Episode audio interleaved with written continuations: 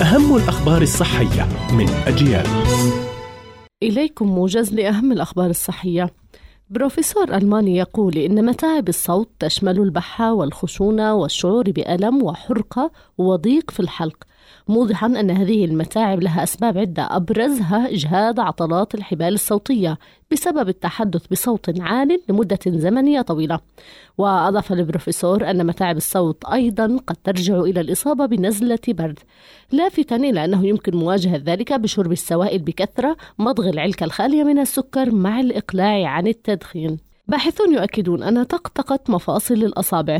تكون لفقاعات في السائل التي يعمل على تليين المفصل والمعروف باسم السائل الزلالي. ولا تؤدي هذه الطقطقة إلى التهاب المفاصل أو الإصابة بالروماتيزم.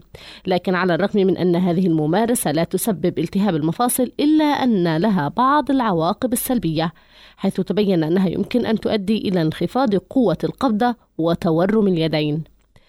ينصح خبراء التغذية ببذور الكتان المطحونة بدلا من بذور الكتان الكاملة. حيث أن الشكل المطحون يسهل هضمه فبذور الكتان الكاملة قد تمر خلال الأمعاء دون هضم ما يعني أنك لن تحظى بالفوائد كاملة. وتتمثل الفوائد الصحية لبذور الكتان في احتوائها على نسبة عالية جدا من الألياف وأحماض أوميغا 3 الدهنية وكذلك العناصر الكيميائية النباتية التي تسمى الليجنانات. وتستخدم بذور الكتان عادة لتحسين صحة الجهاز الهضمي أو تخفيف الإمساك وتساعد أيضا على خفض إجمالي نسبة الكوليسترول في الدم ومستويات كوليسترول البروتين الدهني منخفض الكثافة أو ما يعرف بالكوليسترول الضار.